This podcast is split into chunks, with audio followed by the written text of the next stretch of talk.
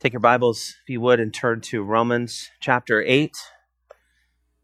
Romans chapter 8, we're going to look today at verses 35 to 39.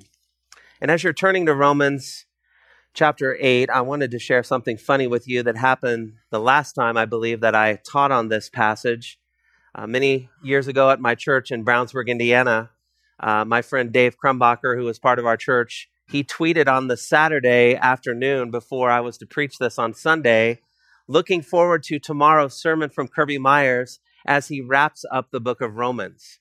Um, I was only planning on covering five verses, but he had me, was expecting me to cover eight chapters. So uh, Dave later corrected that tweet saying he meant chapter eight. Uh, I would love to stay and uh, wrap up the book of Romans with you today and finish chapters 9 to 16. But I would never do that to those working in the nursery and in children's ministry. And I would really love to be invited back here as well. Well, I love the hymns. I love to look through old hymnals. I love to look for old hymnals whenever I go to a Christian bookstore. I have a few of those in my library. Um, I remember teaching a youth youth lesson one time in Indiana, and uh, one of the girls in our youth group said, have you ever like pulled out a hymnal that doesn't smell so good, you know? And she said they should have a Yankee candle called Old Hymnal, you know? I thought that was a great idea. I don't know if you would burn it in the house, but uh so some of my favorite hymns and, and the verses coming from those hymns, A Mighty Fortress is Our God by Martin Luther. Did we in our own strength confide, our striving would be losing. We're not the right man on our side, the man of God's own choosing. Dost ask who that may be? Christ Jesus, it is he. Lord Sabaoth, his name, from age to age the same, and he must win the battle. And Can It Be by Charles Wesley. Long my imprisoned spirit lay, fast bound in sin and nature's night.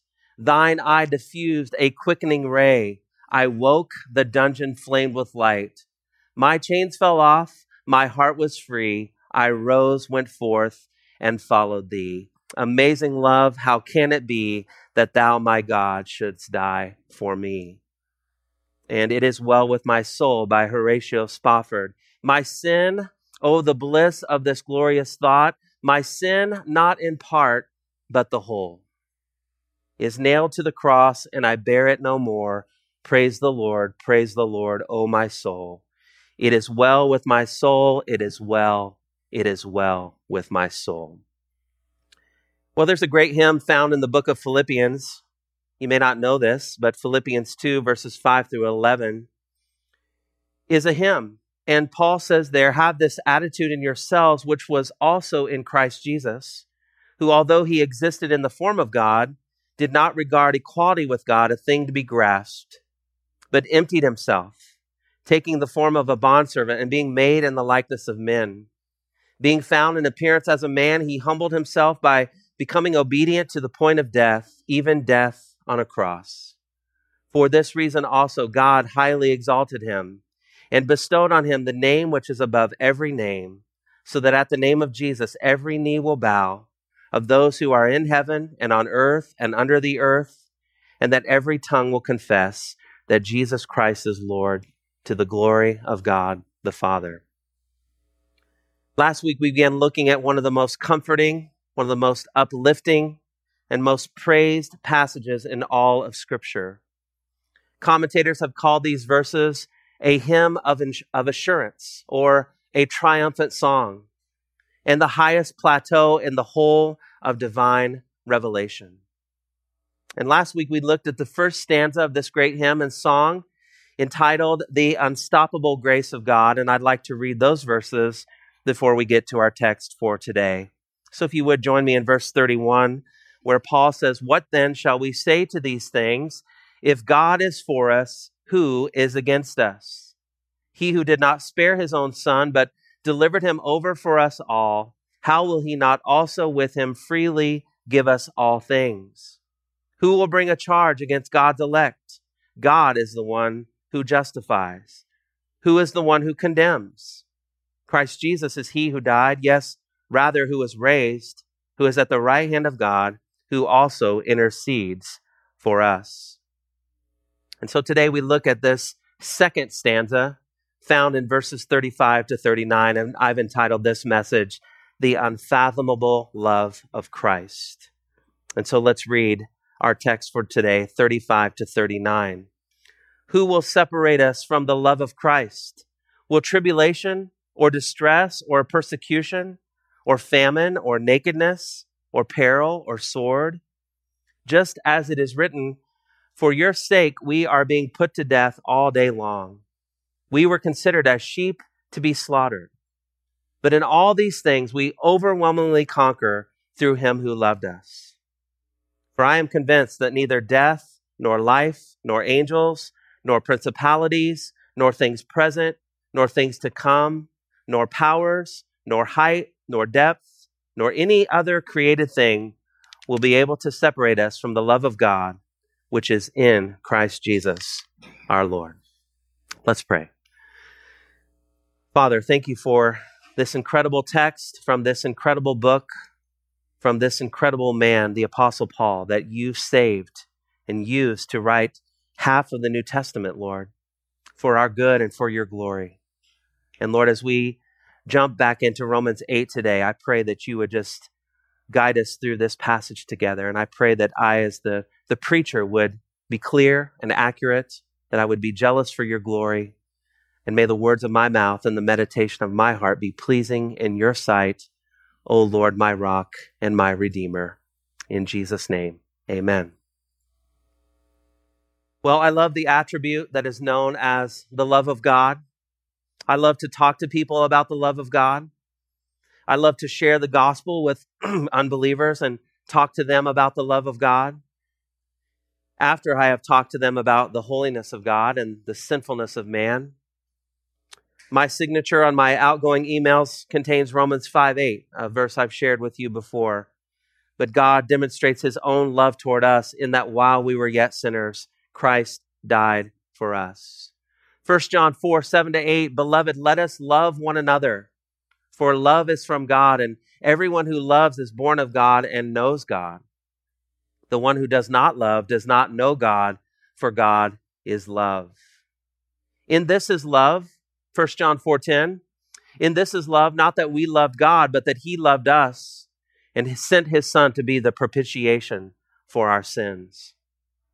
And then from that great psalm that I read earlier, Psalm 103 verses 10 to 12, he has not dealt with us according to our sins, nor rewarded us according to our iniquities. For as high as the heavens are above the earth, so great is his loving kindness toward those who fear him. As far as the east is from the west, so far has he removed our transgressions from us. As we learned last week, no one can truly oppose believers in the Lord Jesus Christ because God is for them. And there is no limit to God's generosity to those whom he loves.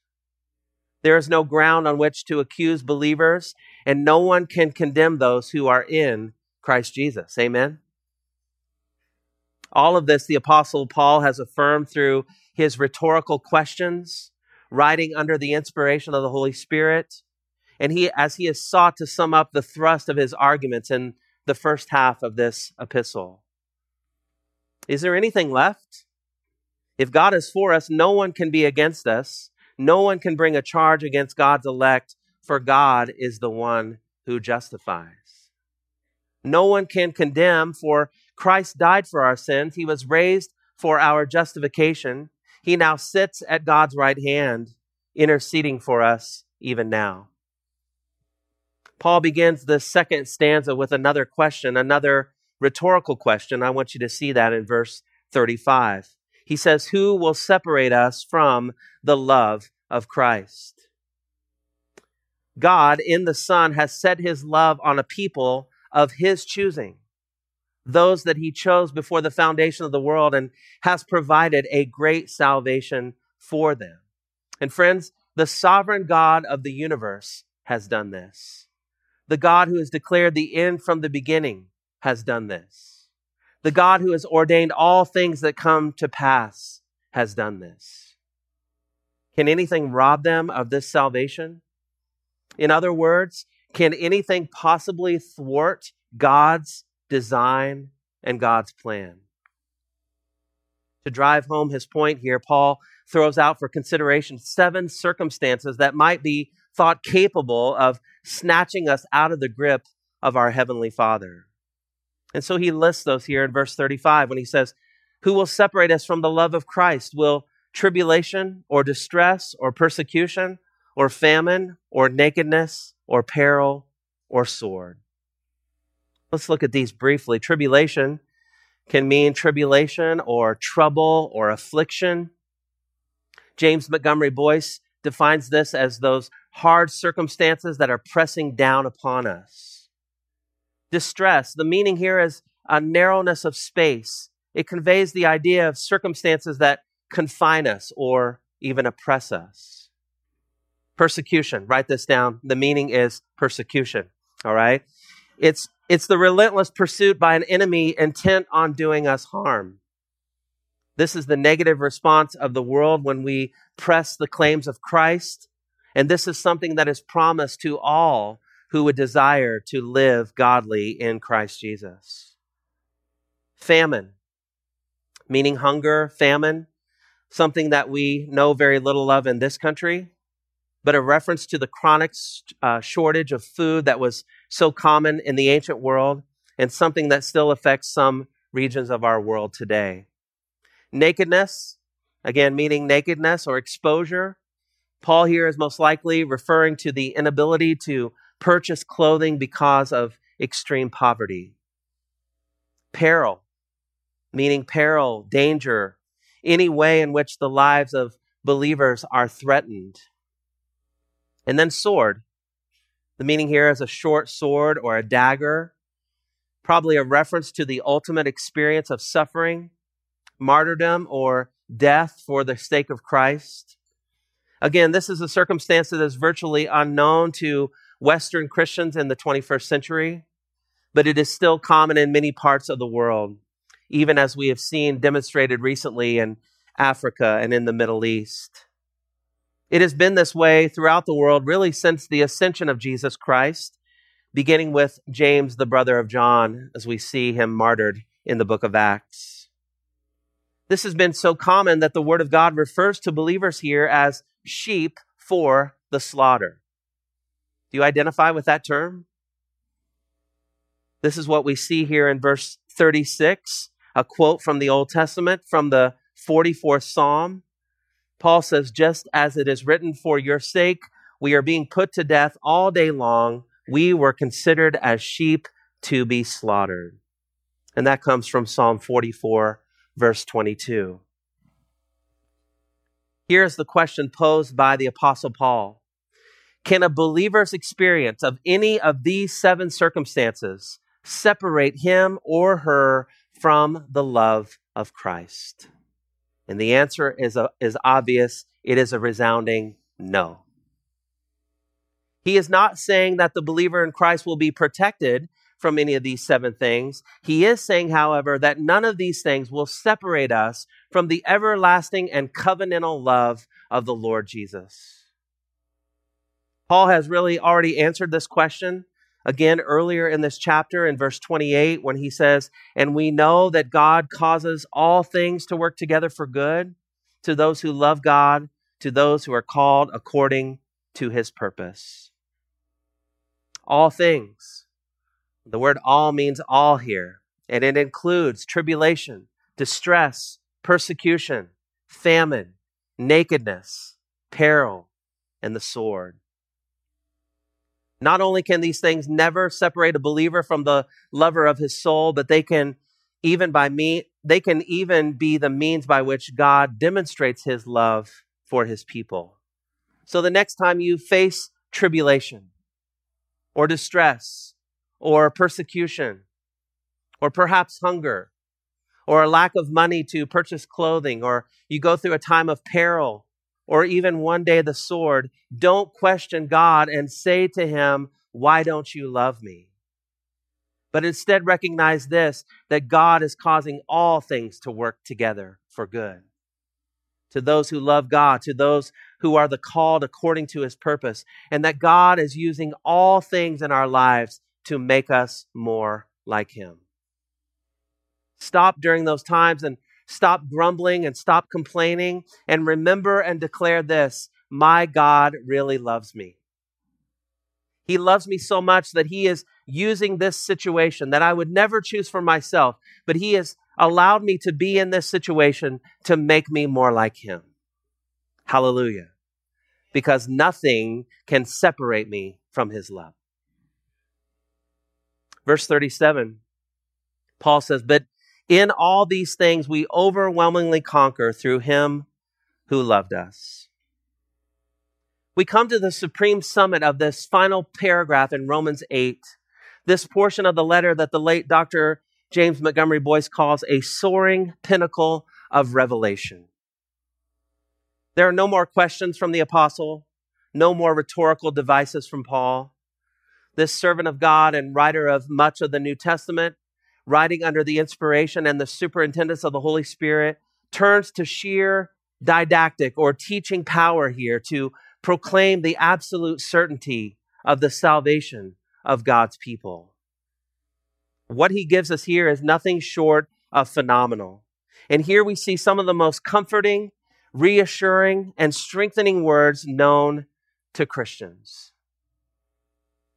In speaking of martyrdom, Paul again quotes from Psalm 44, verse 22, which speaks of God's people as sheep for the slaughter. This is the unbelieving world's opinion on those of those whom God loves, whom he has chosen, whom he has justified. This is the world's frame of reference that the body may be put to death and the lives of these believers in Jesus can be snuffed out. But it is not true in the eternal sphere. When faced with tribulation, distress, persecution, famine, nakedness, peril, and even the sword, believers in Christ are more than conquerors. Paul says that in all these things we overwhelmingly conquer through him who loved us. And I really like the New American Standard here. We overwhelmingly conquer, not simply we are more than conquerors.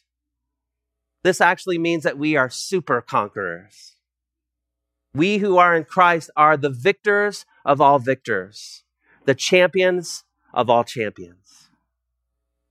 This is so, as Boice notes, because believers battle not against natural foes, but against supernatural ones. Because the spiritual warfare is lifelong. Because the victory is eternal. Because the rewards of victory are surpassing. And because the end for which believers fight is God's glory, which must be vindicated. The Apostle Paul is careful here to remind his readers how this conquering is achieved. It is not by human strength, it does not come from self effort. We overwhelmingly conquer through him who loved us, through him who continues to love us, through him whose love we will experience forever.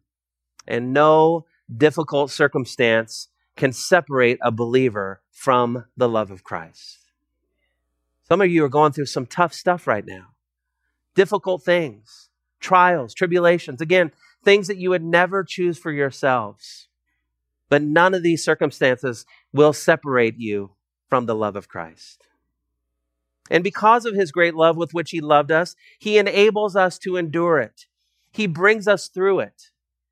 And in the process, process, he uses any and all of these circumstances to refine us more and more and to make us more like his son. James Montgomery Boice again says, in contrast to the world and its power, Christians are indeed weak and despised. They are helpless as a flock of sheep, but they are in fact conquerors because they have been loved by the Lord Jesus Christ and have been and have been made conquerors through him.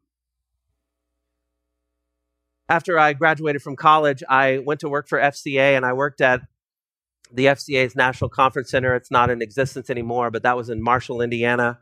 And uh, Tom Landry had given a lot of money to FCA, the legendary coach of the Dallas Cowboys, and and we had a a road that came into the camp that was called Landry Lane, and uh, there was a sign as you came in to the to the camp that said bumps ahead.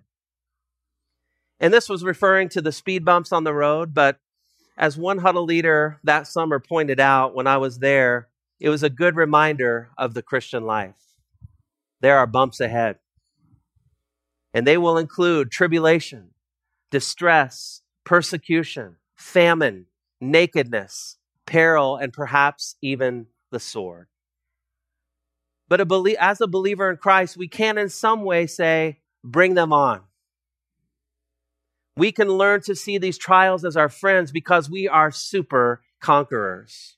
We overwhelmingly conquer, Paul says, through him who loved us. And we can welcome these trials and difficulties, for we know that God is going to use every one of those to make us more like him. And that is a good thing, for that is his goal for everyone who belongs to him. It reminds me that he foreknew me before I was known, that he predestined me for eternal life, that he called me to himself, that he justified me through faith by his grace, and he will most definitely glorify me. Let us not forget what we learned earlier in this great book. If you want to go back to chapter 5, it should be close. Romans 5, verses 3 through 5. Paul here says, and not only this, but we also exult in our tribulations knowing that tribulation brings about perseverance, and perseverance, proven character, and proven character, hope. And hope does not disappoint because the love of God has been poured out within our hearts through the Holy Spirit who was given to us.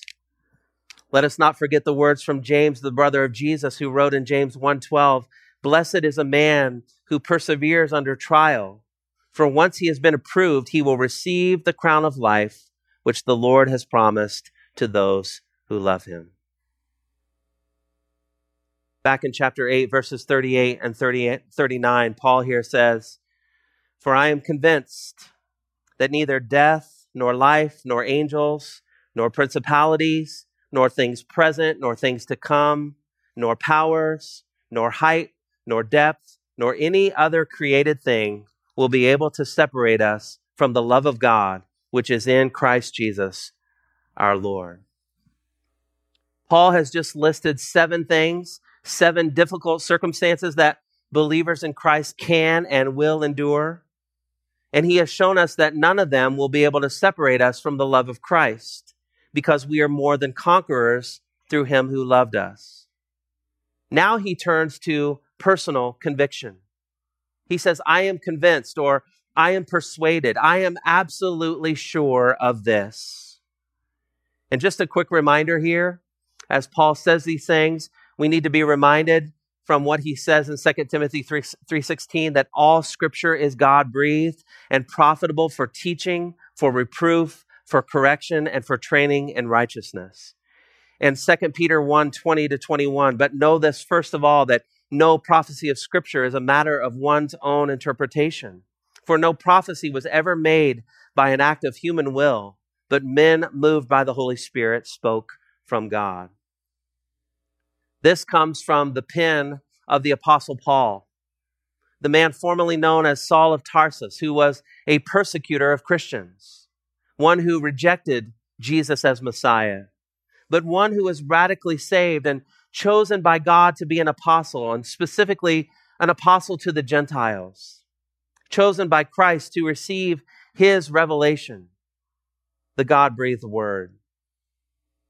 So, this portion of, of scripture here is no mere opinion. His convictions on this matter are eternal truth about which we too should be persuaded. And so Paul concludes this section of his letter to the believers in Rome as and he scrapes the barrel as it were, coming up with every possible thing that could possibly tear a believer away from the loving embrace of a gracious and loving God. But everyone that he comes with up with, he also dismisses as irrelevant. Death. Death cannot separate us from the love of Christ. Although this may be our greatest fear, we know that Christ himself stands on the opposite side of death and that death actually brings us to him. Paul said to live is Christ and to die is gain, and to be absent from the body is to be present with Christ. He told the Philippians, I am hard pressed from both directions, having the desire to depart and be with Christ, for that is very much better. Life is the second one here. Life cannot separate us from the love of Christ. Through all that we experience in this life, all changes and variations, Christ is with us through the person of the Holy Spirit. Ephesians 1 13 to 14, Paul says, In him you also, after listening to the message of truth, the gospel of your salvation, having also believed, you were sealed in him with the Holy Spirit of promise, who is given as a pledge of our inheritance, with a view to the redemption of God's own possession, to the praise of his glory. Third is angels. Angels cannot separate us from the love of Christ. They would never try to keep us from the love of Christ. They are servants of God, ministering spirits who do his will.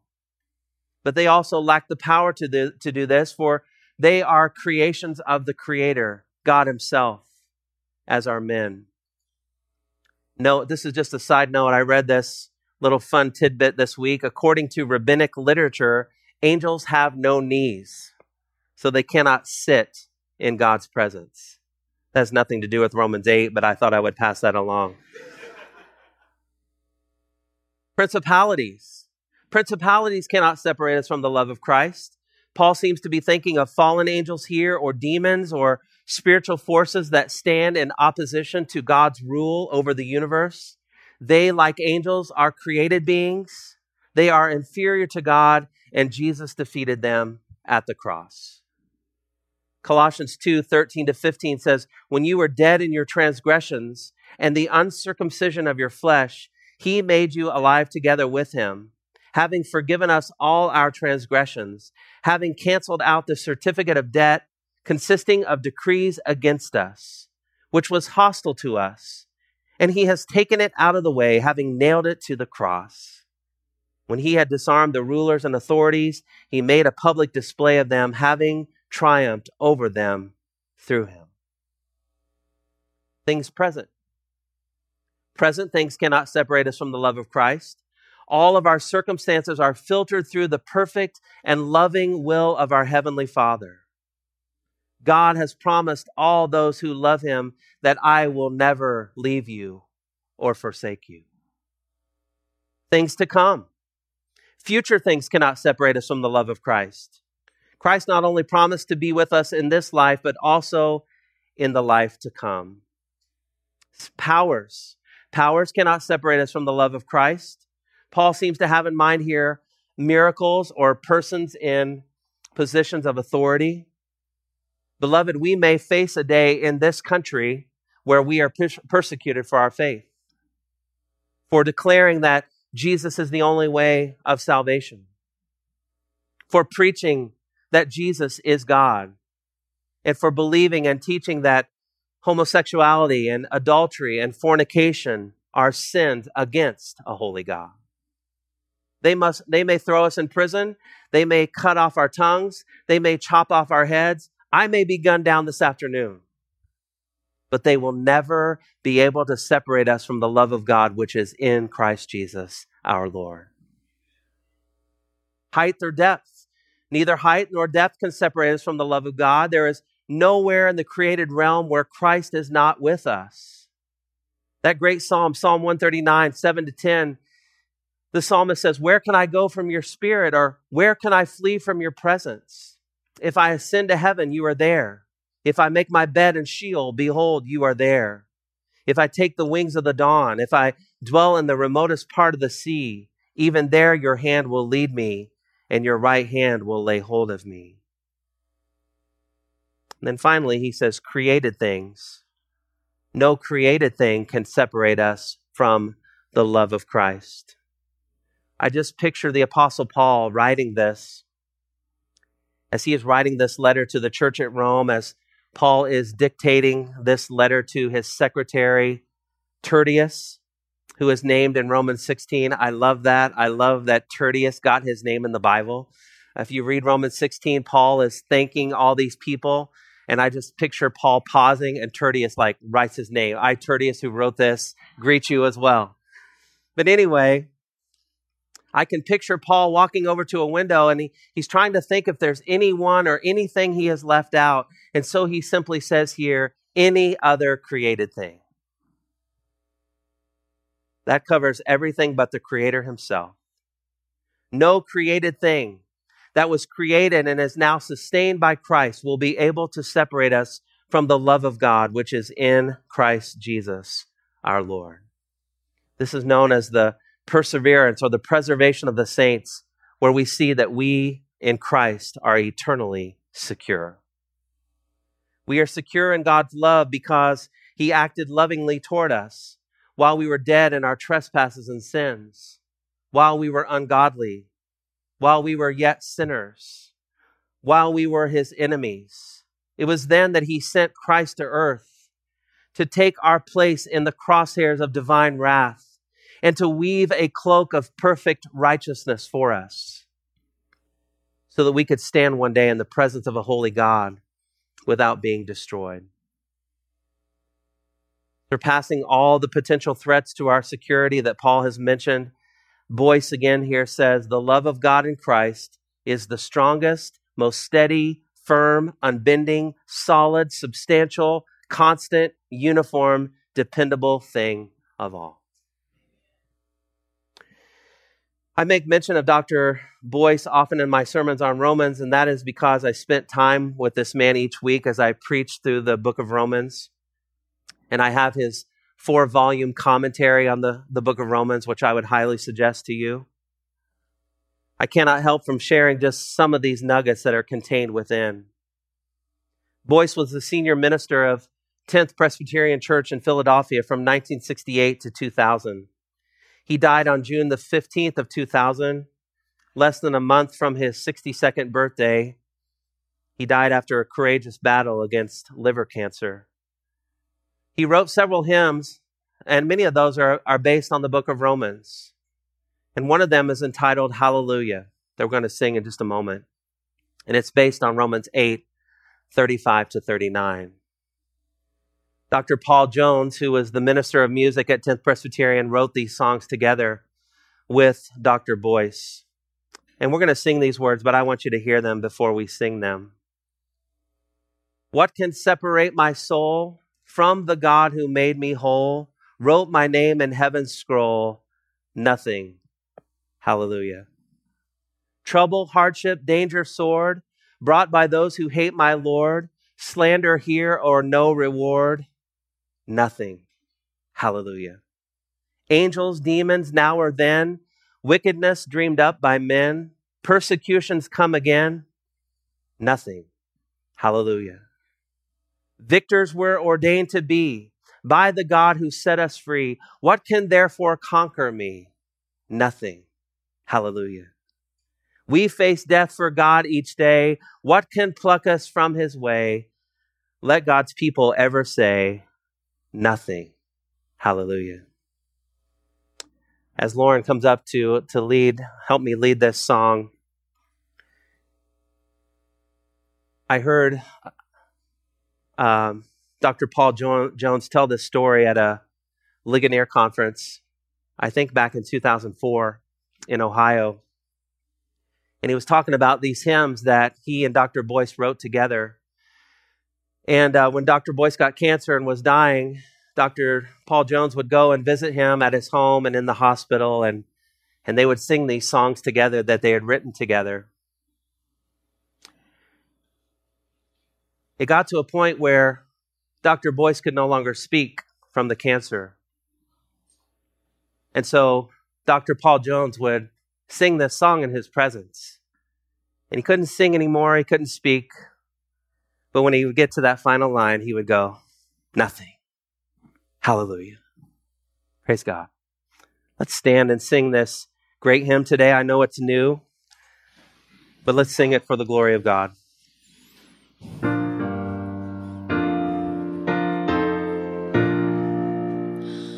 What can separate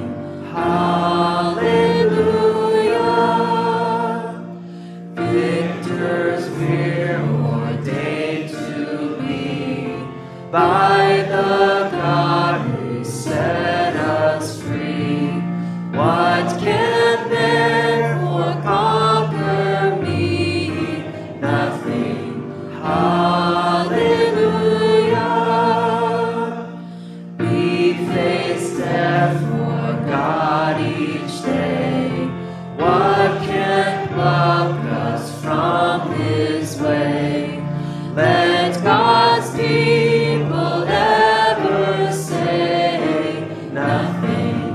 Hallelujah.